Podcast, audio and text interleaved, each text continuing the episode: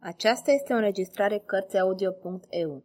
Pentru mai multe informații sau dacă dorești să te oferi voluntar, vizitează www.cărțiaudio.eu. Toate înregistrările Cărțiaudio.eu sunt de domeniul public. Agata Christie, Regele de treflă Pe cinste mea, am exclamat eu, punând deoparte The Daily Newsmonger. E mai ciudat decât în romane. Poate că remarca mea nu era originală. A părut să lirite pe prietenul meu. Înclinându-și capul în formă de ou, micuțul domn scutură cu grijă o dâră de praf imaginară de pe pantalonii săi bine călcați și constată. Ce profund, ce mare gânditor este prietenul meu Hastings! Fără să manifest vreo supărare la această neavenită glumă răutăcioasă, am bătut de câteva ori pe pagina ce o pusesem alături. Ai citit ziarul de dimineață? Da, și după ce l-am citit, l-am împăturit din nou cu grijă. Nu l-am aruncat pe dușul mea cum ai făcut tu, cu lamentabila ta lipsă de ordine și metodă. Asta e tot ce poate spune mai urât Poirot.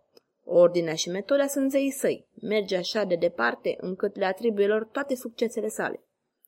Deci, ai văzut relatarea privitoare la uciderea lui Henry Ridburn, impresarul? Asta m-a determinat să fac remarca aceea. Nu numai că e cu adevărat mai ciudat decât într-un roman, dar este mai dramatic. Gândește-te la familia aceea burgheză înstărită din Anglia, Oglander. Tată, mamă, fiu și fică, tipică pentru mii de familie din țara asta. Bărbații pleacă în oraș în fiecare zi, femeile au grijă de casă. Viețile lor sunt perfect liniștite și extrem de monotone. Seara trecută stăteau în sufrageria lor plăcută din suburbia Daisy Mead. Streatham, jucând bridge. Deodată, prin surprindere, fereastra franțuzească se deschise brusc și o femeie intră în cameră împleticindu-se. Pe rochia ei de saten cenușie e o pată roșie. Murmură un cuvânt, crimă, înainte de a cădea inconștientă pe dușumea. E posibil ca ei să o fi recunoscut după fotografii ca fiind Valerie Sinclair, faimoasa dansatoare care a făcut vulvă recent. Asta e relatarea ta sau cea din The Daily Newsmonger?" întrebă Poirot. The Daily Newsmonger!" S-a grăbit să intre la tipar și s-a mulțumit cu înșiruirea faptelor dar implicațiile dramatice ale întâmplării m-au izbit pe îndată. Poirot mă aprobă dând din cap gânditor. Oriunde este un om, este și o dramă, dar nu întotdeauna acolo unde crezi. Ține minte asta. Și apoi, și pe mine mă interesează cazul din moment ce s-ar putea să am o legătură cu el. Chiar? Da, un domn m-a sunat azi dimineață și a fixat cu mine o întâlnire din partea prințului Paul de Morenie. Dar ce legătură este între una și alta? Nu prea citești simpatice de tabloide englezești de scandal. Acelea cu povești nostime și care încep cu un șoricel a auzit sau o vulpiță vrea să știe. Ia, uite de aici. I-am urmărit cu privirea degetul scurt și bun de-a lungul unui paragraf. Dacă prințul străin și celebra dansatoare ar fi cu adevărat în relații și dacă doamnei îi place noul ei inel cu diamant. Și acum, ca să rezum povestea ta dramatică, spuse Poirot, Mademoiselle Sinclair, îți amintești aleșina pe covorul sufragerii din Daisy Mead. M-am cutremurat.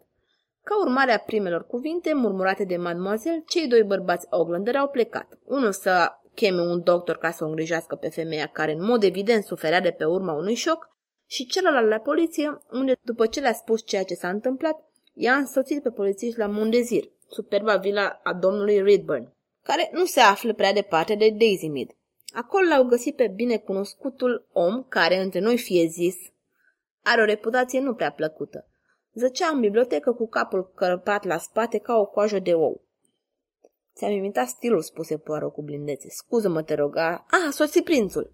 Distinsul nostru musafir a fost anunțat sub titlul de Contele Feodor. Era un tânăr cu o înfățișare ciudată, înalt, înfocat, cu bărbia îngustă, faimoasă gură de Morenberg și ochii negri arzători care a unui fanatic. Domnul Poirot? Prietenul meu dădu din cap afirmativ. Domnule, sunt într-o situație gravă, mai serioasă decât o pot spune în cuvinte. Poirot îl opri cu un gest. Vă înțeleg neliniștea. Mademoiselle Sinclair vă este o prietenă foarte dragă, nu-i așa? Prințul răspunse simplu. Sper să iau de soție. Poirot se îndreptă în scaun și făcu ochii mari. Prințul continuă. N-aș fi primul din familia mea care ar încheia o căsătorie morganatică. Și fratele meu Alexandru l-a sfidat pe împărat. În prezent trăim zile mai iluminate, eliberați de vechile prejudecăți de castă. Și apoi, mademoiselle Sinclair, de fapt, îmi este aproape egală ca rang. Ți auzi câte ceva despre povestea ei? Sunt multe povestiri romantice referitoare la originea ei. ceea ce este un lucru obișnuit cu dansatoarele celebre.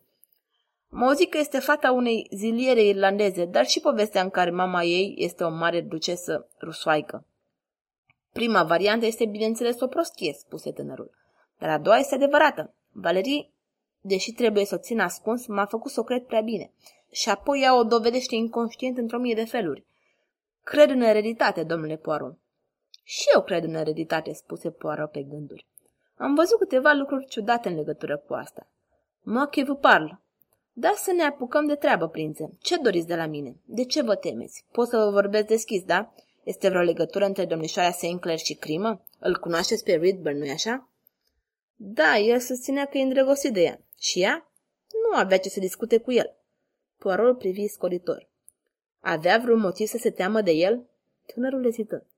A fost un incident. O cunoașteți pe Zara prezicătoarea? Nu.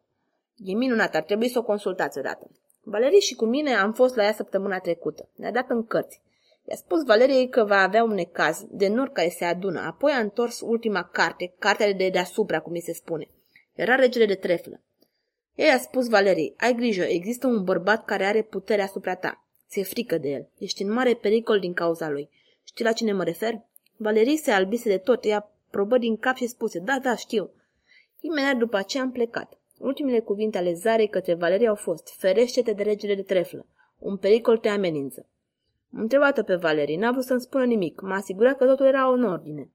Dar acum, după ce s-a întâmplat aseară, sunt mai sigur decât oricând că regele de treflă, Valerie l-a văzut pe Ridburn și că el era bărbatul de care se teme.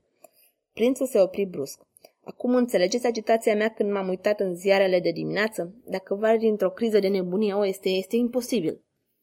Poirot se ridică și îl bătu pe tânăr pe umăr cu blândețe. Vă rog să nu vă îngrijorați, lăsați totul în seama mea. Vă duceți la Streatham? Cred că este încă acolo la Daisy Mead, șocată. Mă duc imediat. Am aranjat totul prin ambasadă, veți avea acces peste tot. Atunci ne vom despărți. Hastings, vii cu mine? Uvar, prințe. Mundezir era o vilă excepțional de frumoasă, cu totul modernă și confortabilă. O alee scurtă asfaltată ducea la ea din drumul principal și grădini frumoase se întindeau în spatele casei pe câțiva acri. Menționând numele prințului Paul, majordomul care deschisese ușa ne-a dus imediat la scena tragediei. Biblioteca era o încăpere impunătoare care se întindea din față până în capătul clădirii cu câte o fereastră și într-o parte și în alta, una dând spre alea circulată din față și cealaltă spre grădină. Lângă cea din urmă a fost găsit întins cadavrul.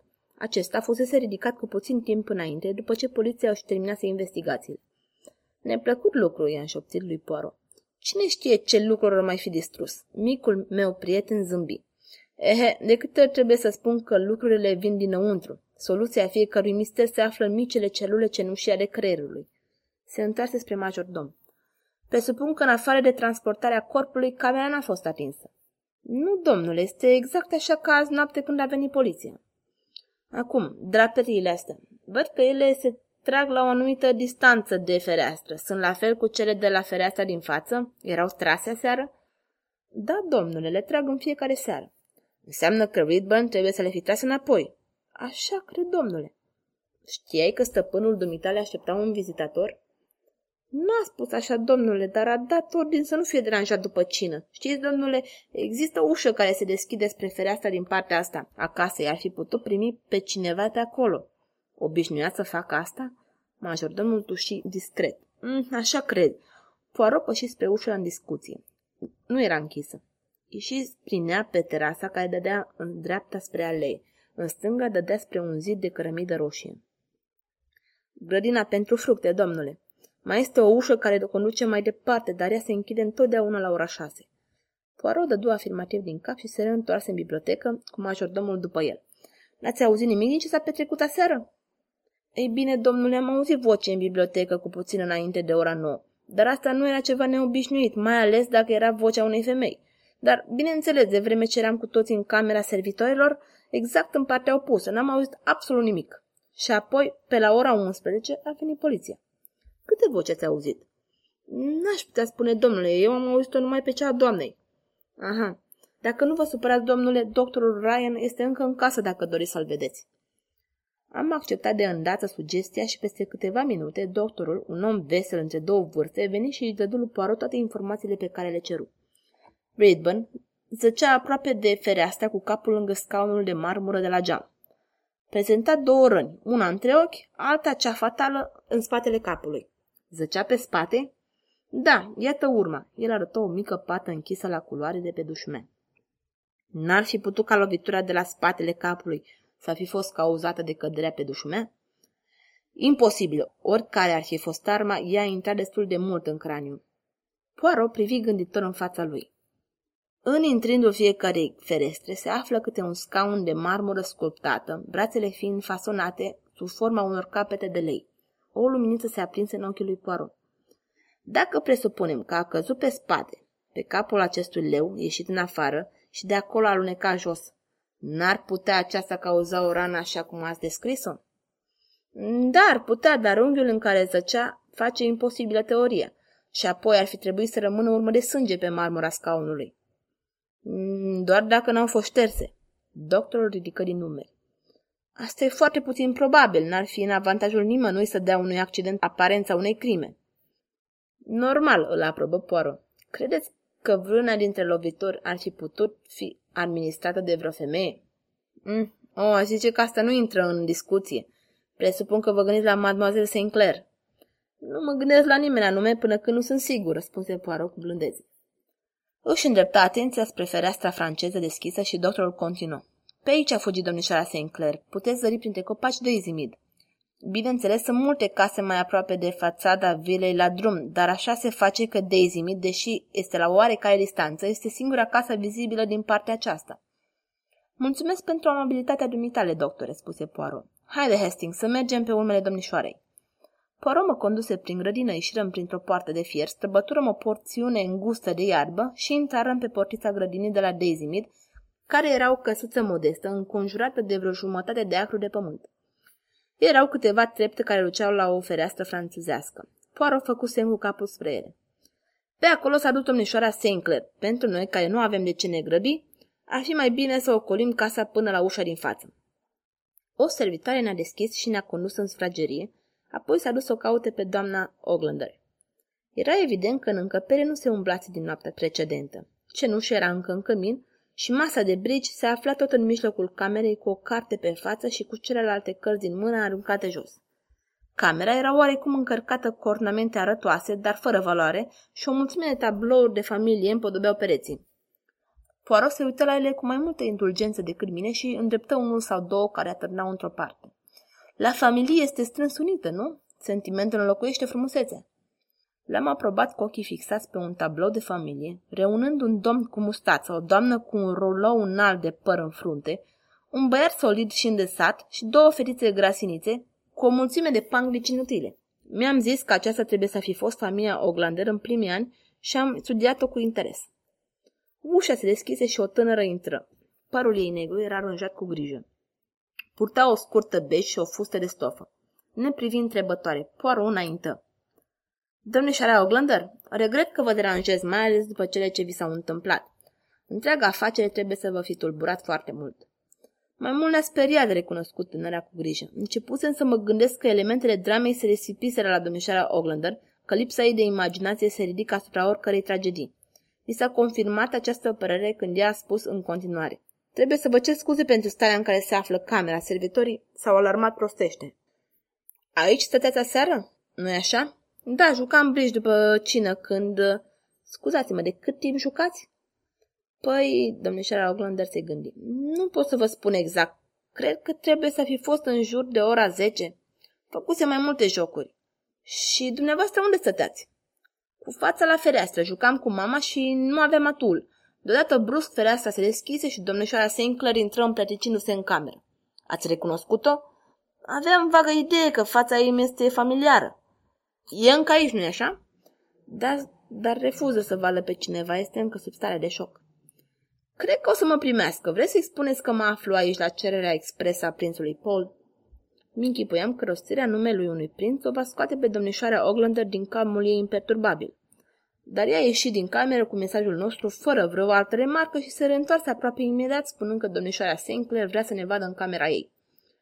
Am urmat-o la etaj și apoi într-un dormitor destul de mare și luminos. Pe o sofa de lângă fereastră stătea lungit o femeie care întoarse capul când intrarăm. Contrastul dintre cele două femei mă izbi pe dată, deși trăsăturile feței și tenul erau asemănătoare, totuși câtă deosebire. Fiecare privire, fiecare gest la Valerie Sinclair exprima drama.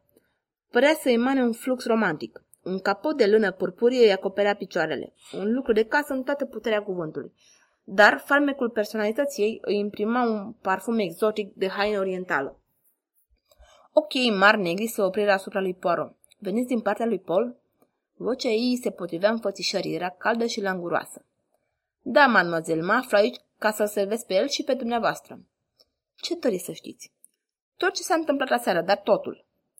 Zâmbi cam plictisită. Credeți că v-aș minți? Nu sunt proastă. Văd destul de bine că nu se poate ascunde nimic. Știa un secret despre mine bărbatul care a murit. M-a amenințat cu el. De dragul lui Paul am încercat să car la învoială cu el. Nu puteam să risc să-l pierd pe Paul. Acum că a murit, sunt siguranță și cu toate astea nu l-am omorât eu. Poară dădu din cap zâmbind. Nu e nevoie să-mi spuneți asta, mademoiselle. Povestiți-mă acum ce s-a întâmplat aseară. I-am oferit bani. Părea că vrea să trateze cu mine. Mi-a fixat o întâlnire pentru aseară la ora 9. Urma să mă duc la Mondezir. Cunoșteam locul, mai fusesem înainte. Trebuia să înconjur casa, să intru prin ușa laterală în bibliotecă, astfel ca servitorii să nu mă vadă.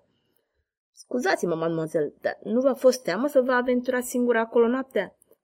Mi s-a părut mie să au urmat o oarecare pauză înainte de a răspunde. Poate că mi-a fost, dar știți, nu era nimeni căruia să-i fi putut cere să vină cu mine. Și eram disperată. Ridburn mă primi în bibliotecă.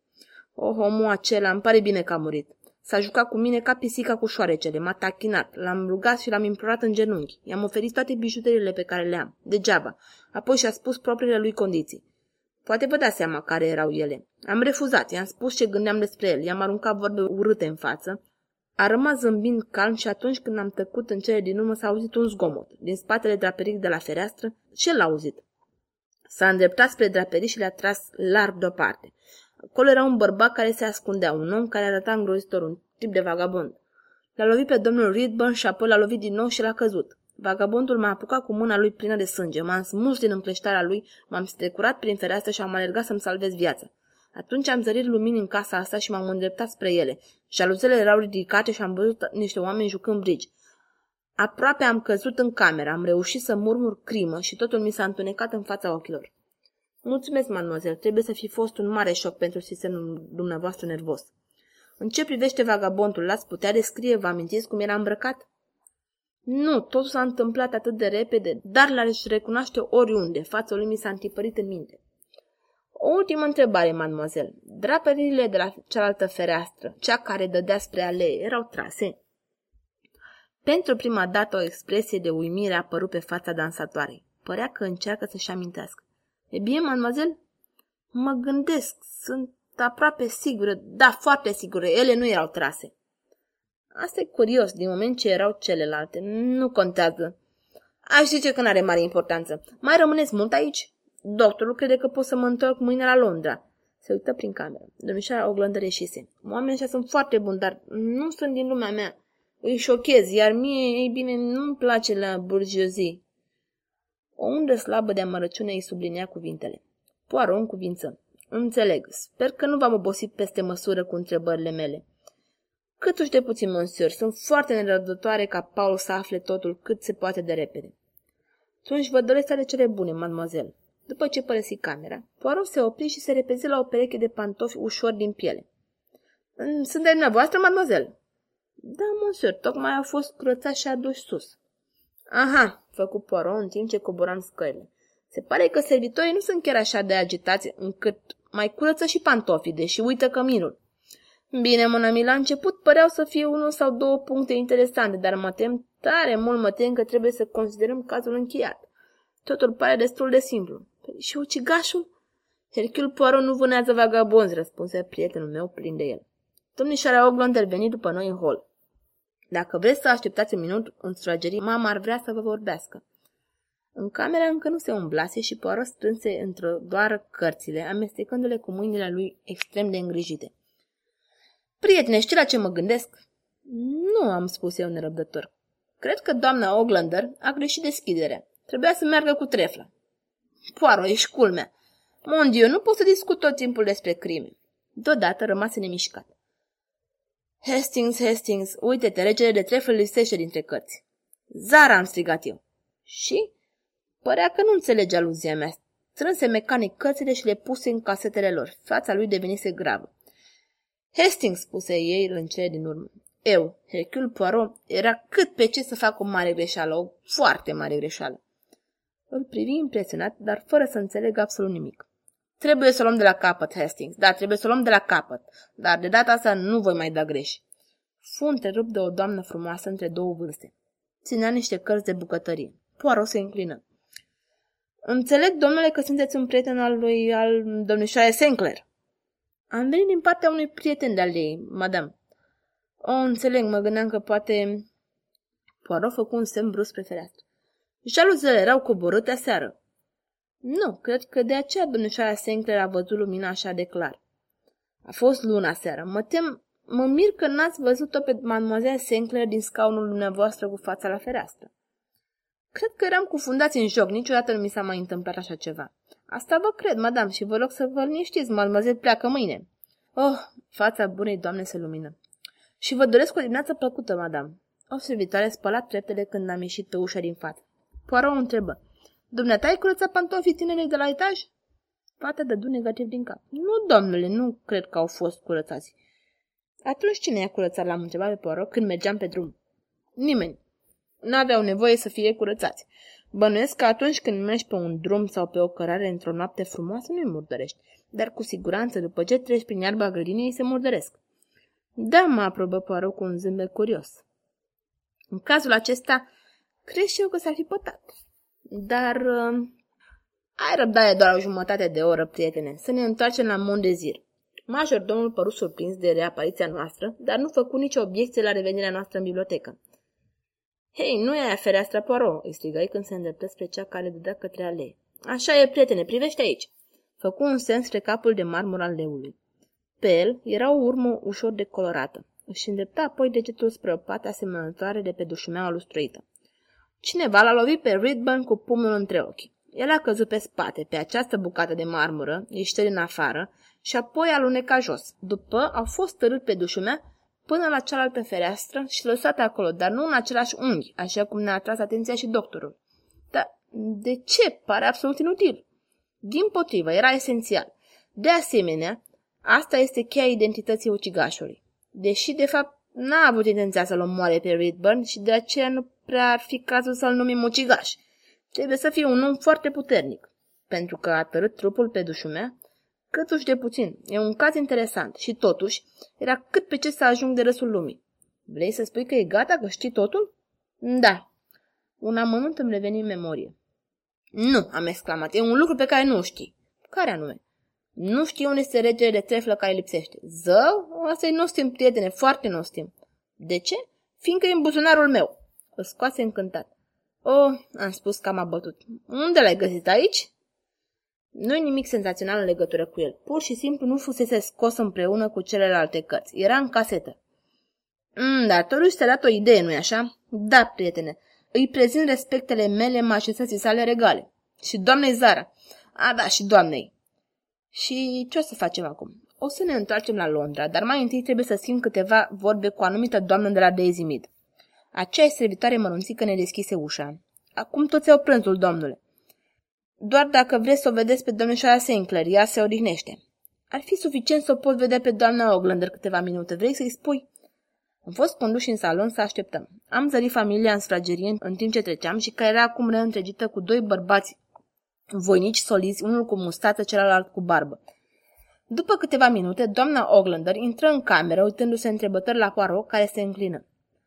Madame, noi în țara mea avem o mare dragoste, un respect deosebit pentru mamă.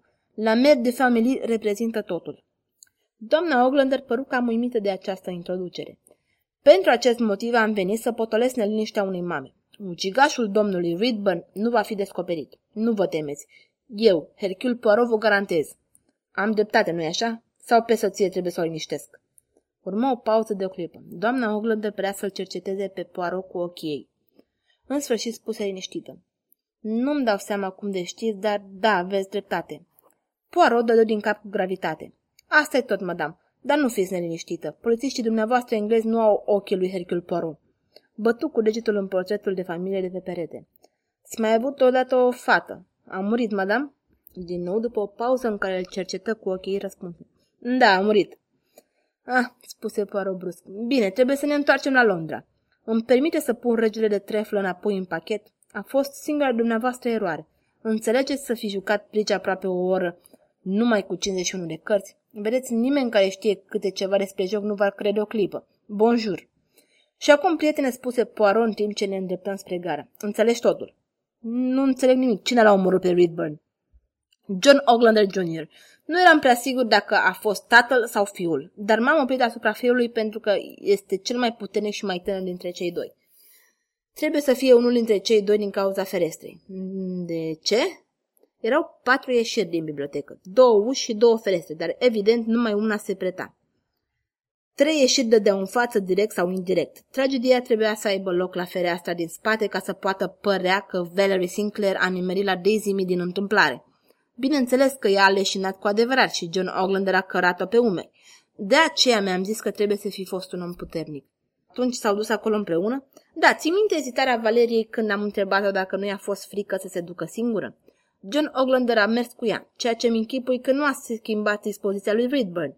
S-au certat și probabil vreo insult adusă Valeriei l-a făcut pe Oglander să-l pognească. Restul îl știi.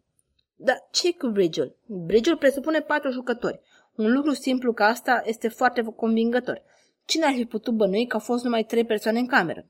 Eram încă uimit. Un lucru nu înțeleg. Care e legătura între familia Oglander și dansatoare Valeria Sinclair? Mă mir că nu o vezi și totuși te-ai uitat destul de mult la tabloul de pe perete. Mai mult decât mine. Cealaltă fată a doamnei Oglander o fi moarte pentru familia ei, dar lumea o cunoaște ca Valerie Sinclair. Ce? N-ai văzut asemănarea în momentul când cele două surori erau împreună? Nu am mărturisit eu, m-am gândit numai că la cât de extraordinar de diferite erau. Asta pentru că mintea ta e receptivă numai la impresii exterioare romantice, dragul meu Hastings. Trăsăturile le erau aproape identice, la fel și tenul. Interesant e faptul că Valeriei îi e rușine cu familia ei și familiei îi e rușine cu ea. Cu toate acestea, într-un moment de pericol, ea s-a adresat fratelui ei să o ajute și când lucrurile au luat o întorsătură proastă, toți s-au unit într-un mod remarcabil.